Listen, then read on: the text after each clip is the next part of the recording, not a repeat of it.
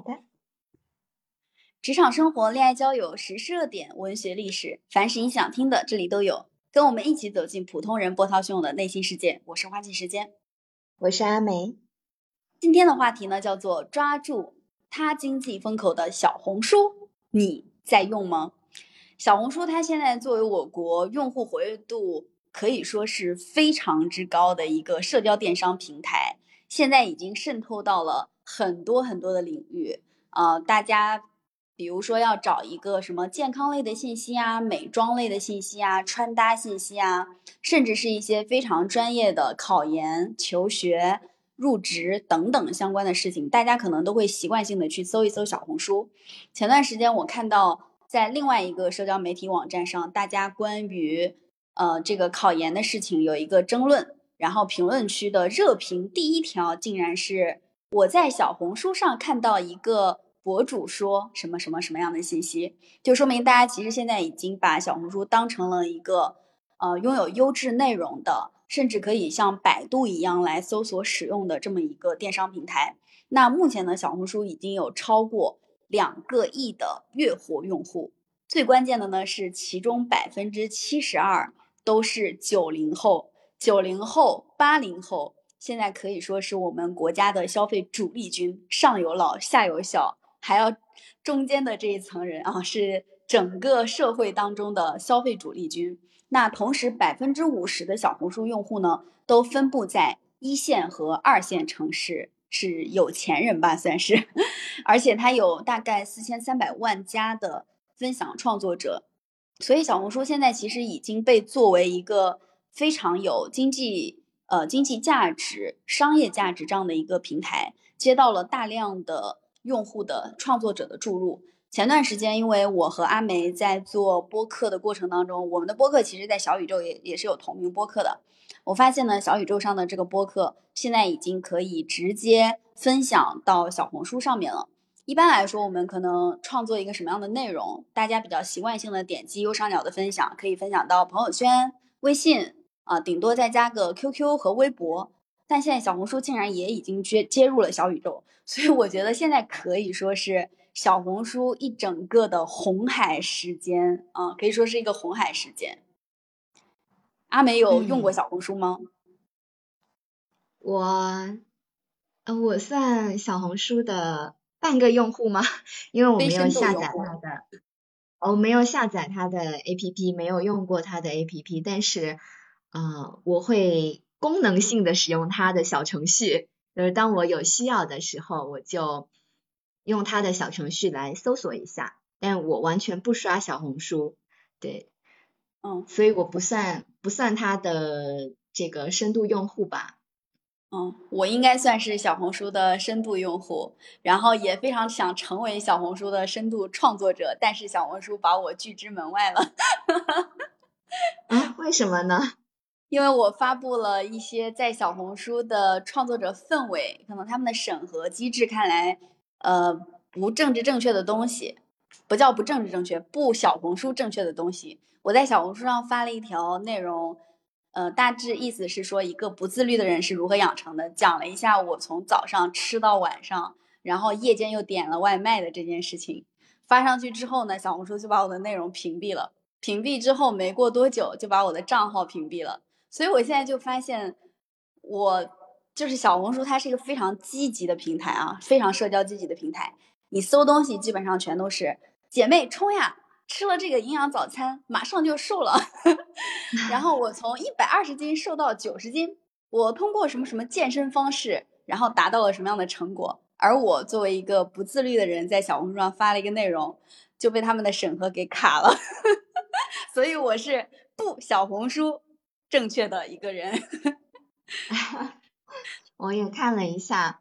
就是小红书上比较热门的一些内容嘛，比如说美妆、美食、母婴的呃内容，还有家居啊、穿搭、宠物和减肥健身，就这些几乎所有内容都是针对它的核心用户，就是啊大概是二十到三十五岁之间的女性群体来来做的这个内容分布嘛。然后，他的就是我身边用小红书的人特别的多嗯，因为身边都是女性朋友居多嘛，而且他们就是嗯，在用小红书的时候，是真的会被小红书里面各种各样的内容给种草的。啊，有很多他们真的是会在小红书上面购物消费，或者是说呃被他的这个广告所吸引，像今天呃早上买瑞幸咖啡的时候。然后我的同事他就立马打开小红书，然后他的首页给他推荐的是瑞幸的新品咖啡，然后他就马上去下单尝试了。所以他作为就小红书在作为种草社区的这一方面的话，实际上我是觉得他还挺成功的。呃，对，而且小红书它它的用户活跃程度，其实在各大社交媒体平台上面都属于非常高的。我举一个反面案例，回头喜马我们要把这段话给剪掉，喜马拉雅才可能让我上传 上传音频。比如说，喜马的用户其实也有呃接近七个亿的用户量，然后月活大概也有接近两个亿，但是呢，喜马的用户是闭屏用户，就是所有的用户基本上 C 端用户在使用喜马拉雅的过程当中，它是不开不开手机屏的，它是一个听的状态。要么就是在路上，要么就是在工作过程当中在听内容。所以，喜马的用户其实虽然有一定的活跃，但是商业价值并不一定非常的高。同样，举个例子，比如说 B 站的用户，B 站的用户呢，它也有两个亿左右的月活，但是呢，B 站的用户他相对来说非常的偏年轻化，高中大学生数量占比很多，基本上都是一些没有自主消费能力的人。所以 B 站的用户又被称为羊毛党，就大家比较习惯性的就是呃找一个免费内容到 B 站上面找一找，所以 B 站的用户的商业价值其实也没有那么高。前段时间我们聊过一期话题，叫做 B 站 UP 主集体停更，其实也是因为 UP 主他在 B 站做内容做着做着，发现自己赚不到钱，所以每一个平台的用户活跃量，呃性质也有一定的差异，而小红书刚刚好就。接入了他经济的风口，它的用户刚刚好是非常能消费的八零后、九零后、一二线城市的人，又有钱，而且又需要消费，而且这个社区呢，它又是一个呃视频化的社区，大家都是开屏使用的，卖点什么东西都很好卖。嗯，对，它还有一个，呃，它的用户群体还有一个特征，我觉得还挺明显的，就是会。相对，比如说像抖音这些，小红书的用户学历会更高一点。我看到有一个数显示说，它的用户近百分之七十学历是在本科级以上嘛，然后研究生级以上的还有百分之十，所以就是它的用户群体还会更学历更高，消费的潜力也更高。嗯，是的。然后小红书的，对它整体的一个。内容也走的早期，它做的是国内外的购物攻略嘛，就是这样的一个种草社区，它当时就已经积累了一批就很忠实的用户嘛，用户的我感觉是它的用户留存率是相当高的，因为从这种种草的角度来看，就它还挺实用的。嗯，对。然后我们刚好在说这个内容的时候，我看到麦上的海哥也来了。海哥的这个 自我介绍，黑听小号闭眼聊天。你看，喜马的用户都是闭眼聊天，这商品可怎么卖得出去呀？会会有这个问题。而且小红书在广告商单，还有它的人群画像，反正就是我们刚才讲到的各个领域，它都是占优势的。所以现在其实广告主在投放流量的时候，呃，选择小红书的概率会非常的高。比如说我们近期。我们公司有一个流量投放，然后综合对比各个平台的数据之后，就发现，在小红书投放，其实流量的转化率是最高的。比如说你在小红书投一个一一万到三万之间的这样的一个号主，他就能直接帮你带来五百左右的用户订单。而你在同样的，你拿同样的，比如说其他平台的抖音，或者说是举个例子，B 站、微博等等，你投个三万左右的粉丝量的。这样的 KOL 其实能带来的效率并不是那么的高，抖音其实还相对好一点，但抖音现在由于抖音的分发机制相对来说比较比小红书还要强一些，所以抖音它的粉丝量的总价值不一定比小红书高啊。而且小红书现在呃，相对来说，我自己认为它是一个入驻的非常好的时间，尽管已经是红海了，但是仍然属在属于是一个前期发展阶段。昨天我们也看小红书的 Boss 直聘，现在在招岗位有一千七百多个，就说明这家公司其实正走在商业化的巅峰道路上面。嗯，像现在这个形式，啊，互联网企业里面，互联网大厂像小红书招聘这么。高频的应该还不多吧？非常的不多。嗯，对，就是小红书的话，如果是我从一个用户的角度来看啊，嗯，我觉得它在比如说搜攻略或者是找相应的信息的时候，是一个比较实用的工具，而且就是很适合拿来主义，我拿来就能用的一些干货也挺多的啊，特别是。我之前用的时候，比如说我走到的某一个地方，呃，我比较不熟悉的区，然后我就会在上面搜这边的好呃好吃的推荐。然后我上次也确实搜到了一个我特别满意的店，然后我就我对我对他在就是搜攻略这一方面是很满意的。但是我为什么不爱用小红书呢？因为嗯。小红书的内容在我看来有点过分强调消费主义了，然后上面的很多的内容都过于的精致，显得有点虚假啊。然后就是小红书这个平台的，就是它的这种属性，或者是说它想培养的这种用户的习惯，也会导致它的一些缺陷吧。比如说呃上面的用户特别的双标。然后 很爱很爱在小红书的平台上获得一些群体内群体的这种认同，然后风格也就是你有时候就是不小心刷到小红书的主页，然后会觉得说太过统一了，它的各种各样的，比如说文案呃，然后内容，然后各种笔记，就是感觉很模式化。啊，另外一方面是小红书的，像它这种可能是它的它的本身的定位就是这种笔记的形式，所以会让我觉得很碎片化啊。然后很多都是一些广告嘛，以带货为主，所以对于我来说，我不算是小红书的目标用户吧，我只是把它当成一个工具在使用。嗯，小红书。从如果从创作者的角度上来说啊，我觉得这是小红书的创作者不得已而为之的，因为其实你创作什么样的内容，你在打开小红书的那个时候，你看到的都是创作者创作的内容，对吧？用户其实只是在被动的接受创作者给到的一些资讯，而作为一个创作者，我发现在小红书上，你不得不去创作符合这个平台要求的东西，比如说。我刚才讲到我的不自律的一个 饮食状况，在小红书上根本就发不出去，就说明它的审核机制其实是在卡这方面的内容的。包括我看到有一个博主，他在微博上的风格跟他在小红书上的风格是完全不一样的。他在微博上可能属于是怼天怼地，但在小红书上呢，他就每天都在发姐妹们今天又买了一个爱马仕包包，是这个颜色。然后 明天又发一个，姐妹们，今天到底背哪款爱马仕的包包呢？姐妹们帮忙选一下。它的风格是去适应小红书审核机制，还有小红书推流的一些，呃，相当于是一些硬性要求吧，我觉得。然后创作者为了去获取大量的流量，为了去获取更多的转评赞，他不得不让自己趋向于平台风格。所以我前段时间有一次我们做活动。我们就想说，把小红书上的流量也借用一下，于是就让大家到小红书上宣发这个活动。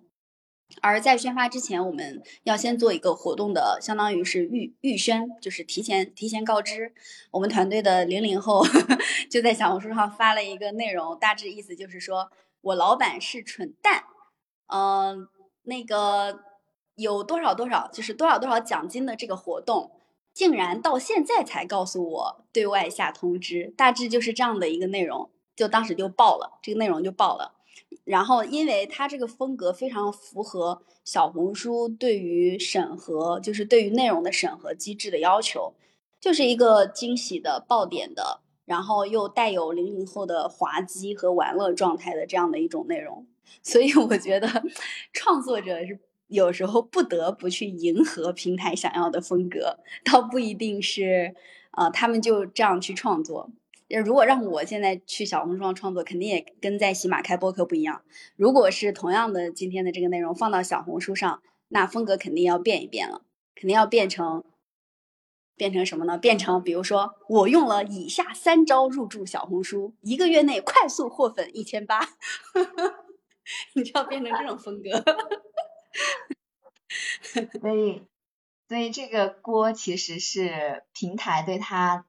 内容的一个审核很严格，然后往这个方向去要求，所以导致说，其实小红书上的这种内容的同质化是，就是都是平台想要的一个结果。但是我觉得是这样的，嗯，啊，但是我觉得小红书上的用户吧，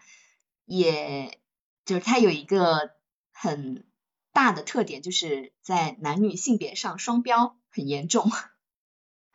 因为可能是我的片面的个人的这种见解吧，然后因为我之前看到一个，就小红书上有一个呃人，他发了一个理想男友的画像，其中包含说什么身高一八零，然后五官端正不秃顶，然后要分担家务啊，体态好，圈子健康不滥情之类的等等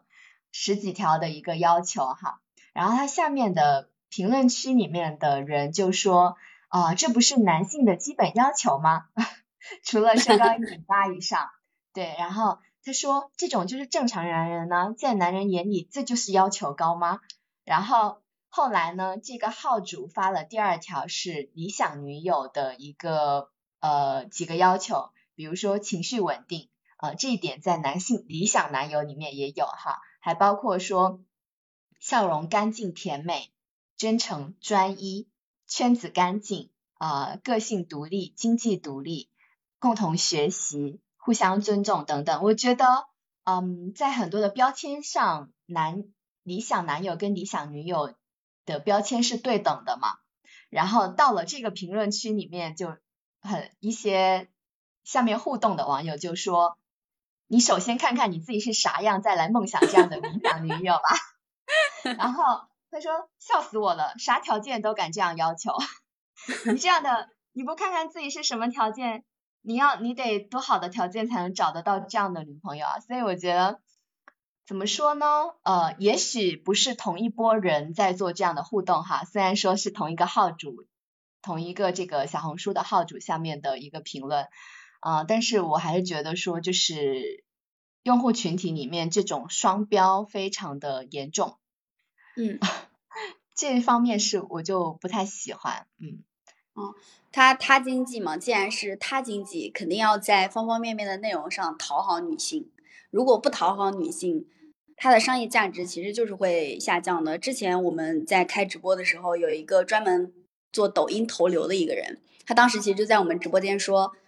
你如果你在抖音上开一个号，你的号全部都是男性，特别是三十到五十之间的男性。你这个号上的粉约等于是废粉，他当时直接就这样说，不是说男性是废的啊，而是说男性不是核心消费群体。比如说你要家里面要买一个什么东西，往往可能都是女性用户在买。后来我曾经问过我的同事，是这样吗？因为他刚好三十到五十岁之间嘛，他说是这样的，因为他如果在网上买了一个什么东西，被他老婆发现，他老婆觉得性价比不高，就会给他退回去。但如果他敢退他老婆的东西，他就会引来杀身大祸，所以说，呃，小红书有点像，它既然是抓住他经济的风口，其实它在方方面面是会迎合女性的一些创作者的。但小红书的整体社区确确实实非常的和谐，它不允许一些呃反对性的言论出现。比如说，有一个女生，她发一她发一组自己的自拍照。做了一个笔记或者是视频，那评论区基本上全部都是嘻嘻嘻嘻，姐妹好美呀，哈哈哈哈，姐妹好美，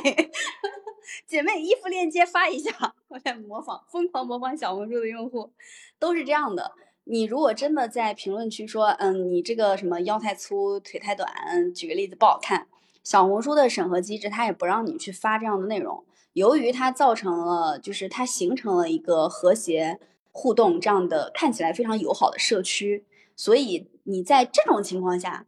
你的消费欲望本来也会被增强。然后当比如说当我觉得心情苦闷的时候，啊，发两张自拍照，我肯定不会发到微博上，因为微博上的用户可能会喷我。但是呢，我发到小红书上，小红书上的用户会赞我。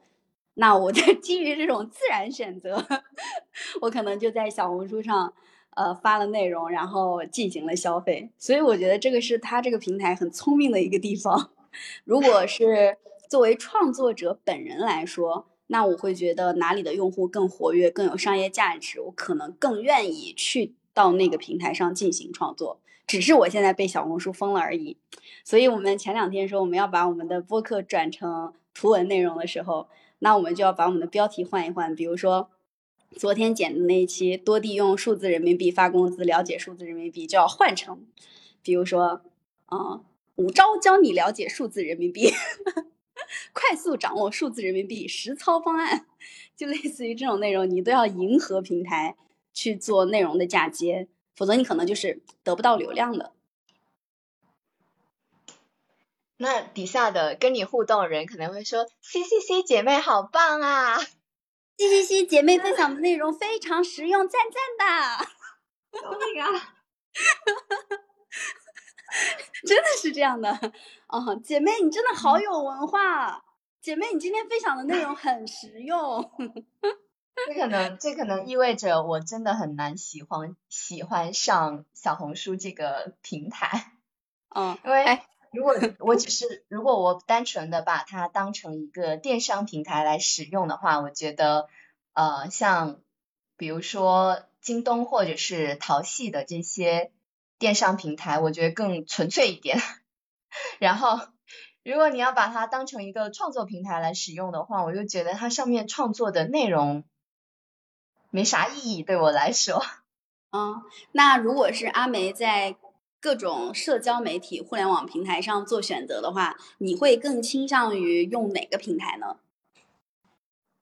啊，我现在目前手机上用的内容平台，单纯看内容的话，我比较喜欢的，现在还留着的是知乎和微博。然后视频方面的话，用的是 B 站。就这三个，我日常刷的频率非常的高，因为。就是他们可以提供给我比较好的原创型的内容吧，啊，然后像知乎的话，它是比较长的内容，微博就偏短嘛，像一些热点啊，刷一刷它的热搜之类的，然后 B 站的话也是看一些长视频，呃，我个人如果是接触一些原创的内容，可能在知乎上会比较多。因为我还记得我之前看过一篇知乎上非常优质的回答，他写的是人下美国，不对，人在美国刚下飞机谢邀吗？不是，他写的是关于宇宙跟物种起源的一个回答，然后他那篇回答非常的长，有好几万字吧，他是一个。呃，相关专业的从业人员，就是专业的知识，他也非常的扎实，然后又呃写的非常的有趣。我我记得我那篇回答看了断断续续看了两天吧，看完之后觉得哇，非常的有收获，就觉得这就是知乎给我带来的不一样的东西吧。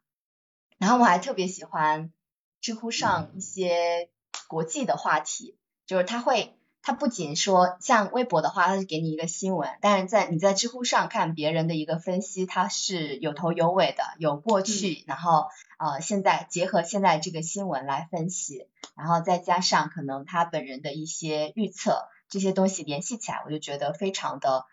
呃所有的话题都会比较有逻辑，嗯，就是自己看完了之后会会觉得说会更有更有收获，但是。呃，但是现在现在像你说的，就是知乎也比较没落吧。知乎上的用户，确确实实，知乎上的用户其实相对来说属于一开始的最早期，其实也属于精英，类似于精英主义吧。就是跟我们现在做播客，其实播客在行业里面也被称为精英的小众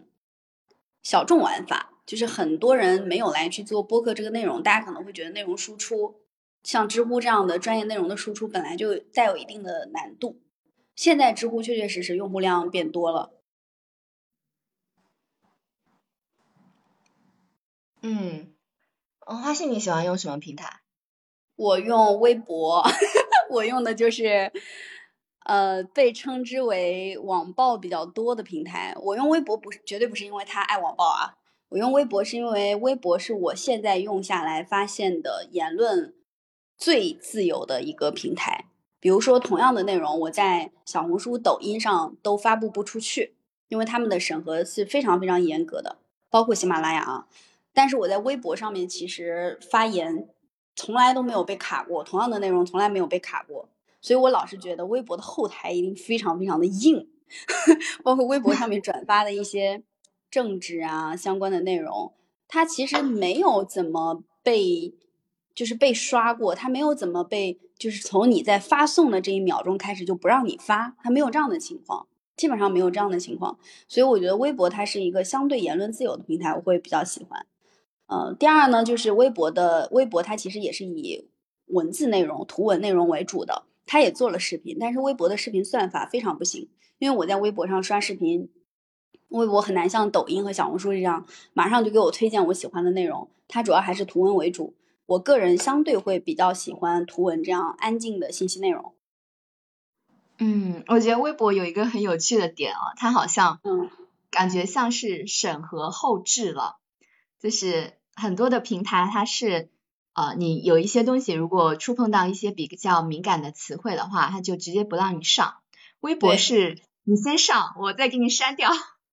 我觉得这点很好笑，就是。比如说我在别的平台看到，呃，他的创作者说我的东西被删掉了，然后他就说建议就就会建议说大家可以去微博搜一下，因为微博可能还在。然后等到比如说一些比较敏感的东西，你今天晚上还能看得到，第二天微博平台才会把它审核掉。然后像一些比如说，呃，我在别的平台搜不到，就是他上传的。就是一定要经过打码或者是呃内容删减才能上传的一些内容，然后就会跳转到微博去看完整版的。我觉得微博在这一方面对呃创作的这种氛围来说还挺好的，大家都在上面玩的很嗨。对对对，微博上确实是我自己感觉是有趣的人比较多，因为他不装，他不怎么装啊。呃，我是觉得他的用户的话就是。群体会比较多样化一点，微博上就是各种各样的内容，你都可以在微博上找到相应的，不管是小众的还是大众的，还是就是比较软的还是比较硬的，就是这些各种各样的人和内容，你都可以在微博上碰到，就也是一个很有趣、很多样化的一个社区。对，不过微博现在确实也非常没落了，说实话啊，微博微博上的用户也不怎么活跃了。相对小红书和抖音来说，差的也差的是非常非常大的啊。不过人家有自己的固有那批已经比较忠实的粉丝量，然后也欢迎宿醉来跟我们分享一些你想分享的内容。Hello，宿醉老师，哼，可以叫老师，让你叫我老师。我这直接现世报吗？好吧，好吧，我错了，我错了，对不起，对不起。宿醉的下一句话只能说啊，我试试看啊。哈 哈你连这个都掌握了吗？那得从那个呃阿梅说的那个微博开始吧。嗯，如果说从呃微博那个时代再来看现在这个时代的话，可能呃我会拿微博会去跟淘宝去来类比，因为淘宝那会儿的话是一个搜索时代，微博也是在那个时代诞生的。但是现在抖音或小红书，它应该是在一个推荐的时代，也就是说，之前是呃想要大而全，无论你你想要什么，我这都有。现在的是，我有我的想法，就平台有平台的想法，平台想推荐给你什么，然后这有一个大的方向。那可不可能这就导致于说，这个微博的所谓审核的后置，呃，这事儿是客观存存在的，就是它不会用呃，它会有一个。呃，有点像那个财务上那个预算的占用和扣减。微博的话，就是说，当你传递的内容，它可能会呃有一些关键词，它会给你打一个标签，嗯，这个这个可能有问题。但是 OK 它厚的，然后它会让这件事儿发展一段时间，那你的转发量啊，你的粉丝量会不会有？如果没有的话，那这个占用它就取消了，然后但是它会扣减，当到了这一个数量的时候，它会触发这个机制，说哎这不行，这我要弄掉它。但是在呃小红书和抖音就非常明显，就像刚才那个花信说的，嗯，我在一开始的时候，我这些标签已经贴好了，那这就是一开始你入门的门槛，那就是这个人群的筛选。呃，如果说抖音它的人群的话，我们说一零后到八零后，应该我说多了吧？那小红书的话，刚才呃我非常非常赞同的一个年龄段，应该是呃零零到应该是九零到零零。然后的话，呃所谓的这个他经济的话，那有一个大的问题就是说，那首先如果女性的这个性别标签打上去之后，它跟经济有关了。如果说它能触发我直接跟一个产品的链接的话，那 OK，那你是我的这个合格的这个创作者，那你能引发我的这个呃，其实不是流量，其实是转化率。这转化率这事儿其实非常可怕，在呃搜索平台时期和在推荐平台时期这两个时期的话，我觉得关注点可能在呃推荐平台时期的话会更严苛，呃，因为这其实就是资本的喜好。那他会看你不是你当下的这个流量有多少，而是说你能活多长时间。其实刚才我们已经明确已经明确说了，呃，微博和抖音，我们现在呃微博和 B 站，我们都在担心它后续的，就也就是说，它已经到了这个瓶颈期之后，它还有迭代的东西吗？因为呃对于这个微博来说和对于 B 站来说，那小红书和抖音呃 TikTok Talk 系的话。那这些都算是它的，嗯，怎么说呢？呃，它的迭代者，或者说，如果前面那是恶龙的话，那那是少年，在他变成恶龙之前，他们能不能迭代出一个新的少年出来？这个是资本关心的事情。那这事儿的话，那大家都往有往前走的，有人在观望的，有人有细分市场的，有人往细分市场再去投的，这些大家做法对这个应该都会有。呃，可能这说的比较宏观了，嗯，这。落到今天说的这个小红书的话，啊，首先小红书刚出来的时候我就注册了，然后我那内容不成，永远发不出去，还好我的号还在，就是太难生效了。呃，我那会儿的话，我的标签应该是呃健身，然后户外运动，呃极限，还有一些收集收藏的一些东西。呃，然后的话，基本上呃在帮别人做的内容的时候，我就会发现。呃，我基本上被会被退出退回来的，一般不会照片，也不会说是我抛的东西，或者说在他们呃，就我给他们提供的照片在他们视频当中，这些不会，但是都是文案，文案是大头。你这个运动、极限，还有刚才说的健身，是你专门为做小红书账号专门做的选题吗？是的，是的。你看。小红书上就是这样的，小红书上一定要积极、阳光、向上、正能量。如果像宿醉做小红书上做一个职场账号，或者是那那我 Facebook 吧，Facebook 小红书上也有职场账号是火的，其实说实话也有很多职场账号是火的。嗯，那恐怕还要从其他平台引流啊，包括它本甚至它这个咖位，它的引流和变现的能力，呃，要跟一些。时事了，他他要随时能能够能够搭得上，这个真的是很难。但是我们如果说呃，我们把两件事比方放一块儿，就是女生和宝宝放一块儿，女生和这个宠物放一块儿，呃，那我们说这两个它是它是可以独立存在，但是又是呃不可分割的交互的，就呃这是一个维度啊。另外一个维度是女生的妆容啊，这个女生吃什么呀？女生到哪去玩？那这些是他们自个儿在干的事儿，但是我前面那个它可以分别，比方说我就是一个宠物，我就记录这个宠物的日常，那我讲这宠物，呃，它会这个，比方说我给它吃什么猫粮啊，我给它怎么着怎么着，然后我那宝宝，那宝宝他自己的他会什么？那在这个视频当中，他跟爸妈是互动还是不互动？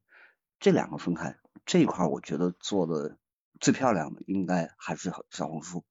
呃，这块标签的话，它贴的非常鲜明。就是在你内容发布的初期，它就标从标签上来做的屏蔽。呃，那我说，呃，如果说一加一等于三的话，那应该是我前面说的第一个场景。如果说这一就等于一的话，应该是我说的第二个场景。我只能说小红书做的漂亮，因为你想，呃，宠物它会有它自己的发展的路径，然后宝宝它自己也会长大，那么他们的粉丝圈，呃，宝妈的粉丝圈和宝宝的粉丝圈它可以分开，它可以裂变的。这小红书书玩的非常漂亮，真的精彩。好，基本上我从 红馆再到小红书，先说到这儿吧。我我怕我跑偏啊，不不敢呃多说。哎，我觉得这个是一个特别特别好的视角，就是。呃，一个平台在搭建的初期，包括一个人在进行创作的初期，如果你就是想赚钱的，那你应该先提前考虑好这个赛道有没有商业化的可能性。比如说苏醉刚才说的，女性跟宝宝搭在一起，女性跟穿搭搭在一起，女性跟运动搭在一起，这些都是有极强的商业化的变现的可能性的。比如说我做了一个穿搭账号，那我就可以去接品牌广告，或者自己卖货都可以。呃，前两天刚好有一个专门搞玄学的人，他说他也在小红书上面开了一个账号，然后就发发玄学相关的内容，他的粉丝就开始找他算卦。这其实也是一个很好的商业化的方式。但如果你做的内容，举个例子，就拿职场这个内容来讲，如果你一直在教大家如何在职场当中呃晋升啊等等，这个其实不太好卖东西。你说你卖什么呢？你卖课倒是有可能。啊，卖卖课程的话，又有一个大的问题。我进了一个他经济的平台，然后我自个儿是一个中年，还还好还没脱，但是我这头发白了，然后还是个 IT 男，那我这个标签马上会就就会被封死啊！我会把自个儿的路堵死了，封了，这这作死这事儿这不能干。那我只能说，我去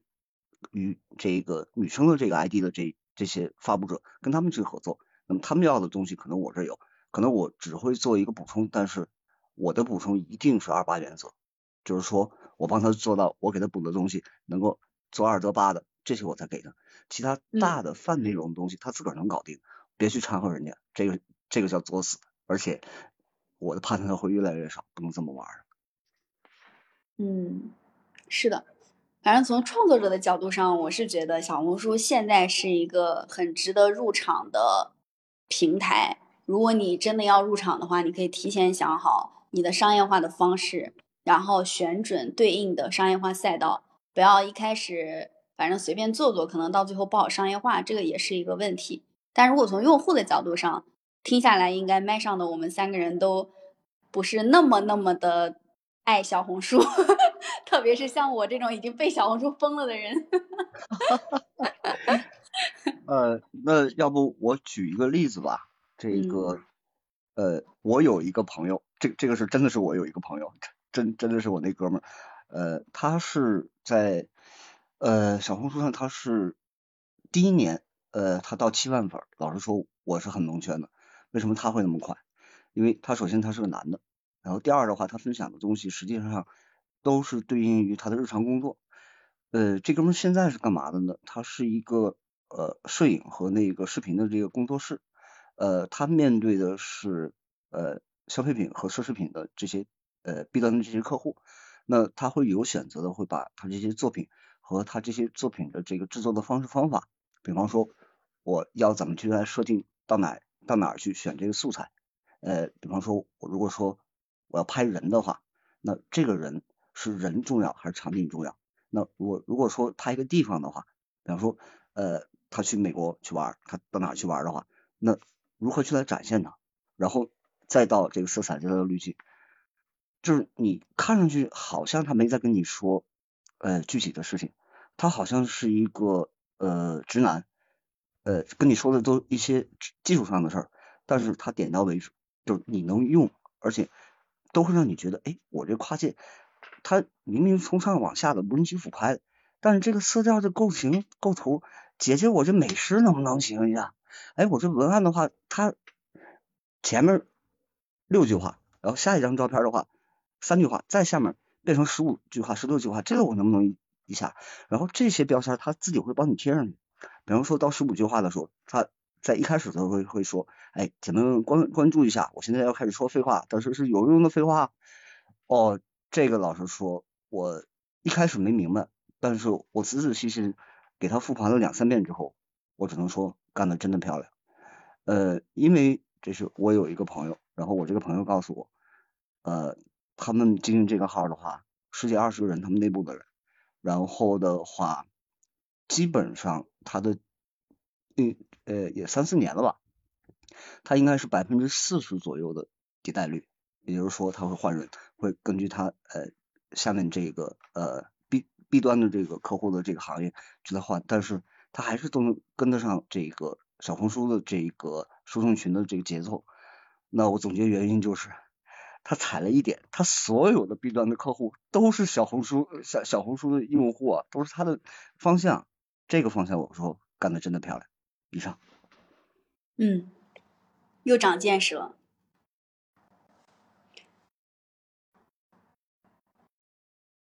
然后又想到了，又想到了我们在喜马拉雅赚了五块钱。然后我今天看到最新的那一期播放量在三百，我在想要不要再投两百块钱的流量金。选对选对赛道真的非常重要。你在喜马上投流是为了什么呢？我们的整个变现的模式根本就没有。对，就是一种胜负欲。就像我我听到那个呃，喜马上有一位呃，这位的话，他现在应该还在德国吧？然后他主要的生活地方在德国，然后他有一期节目是讲那个 B 站，呃，他说了两个点，一个是呃 B 站的这个短视频和长视频，短视频的话基本上就二创，长视频的话基本上你没到一定的流量的话，你也不会有直接的广告。那呃二创的那我们分两种，一种的话，比方说。呃，是一些呃通用的一些呃，比方说像影视啊，就这些基本上就打成一锅粥了。而且原来本来有脱颖而出的，后面你活不下去，你想再来反转也不成。然后你只能说一些呃各个赛道的去看，比方说刚才阿美有说过的，比方说像科普之类的。那科普项的话，基本上你想做短视频很难很难，但是你做长了的话，你们你又没有变现。然后以他的这个呃，就做到现在的话，基本上你要月收入到五千到六千的话，其实难度已经是非常高。所以 B 站其实呃非常多的话，他们是用爱发电。那什么时候我不爱了，或者说呃他分析的是百分之七八十不是因为不爱了，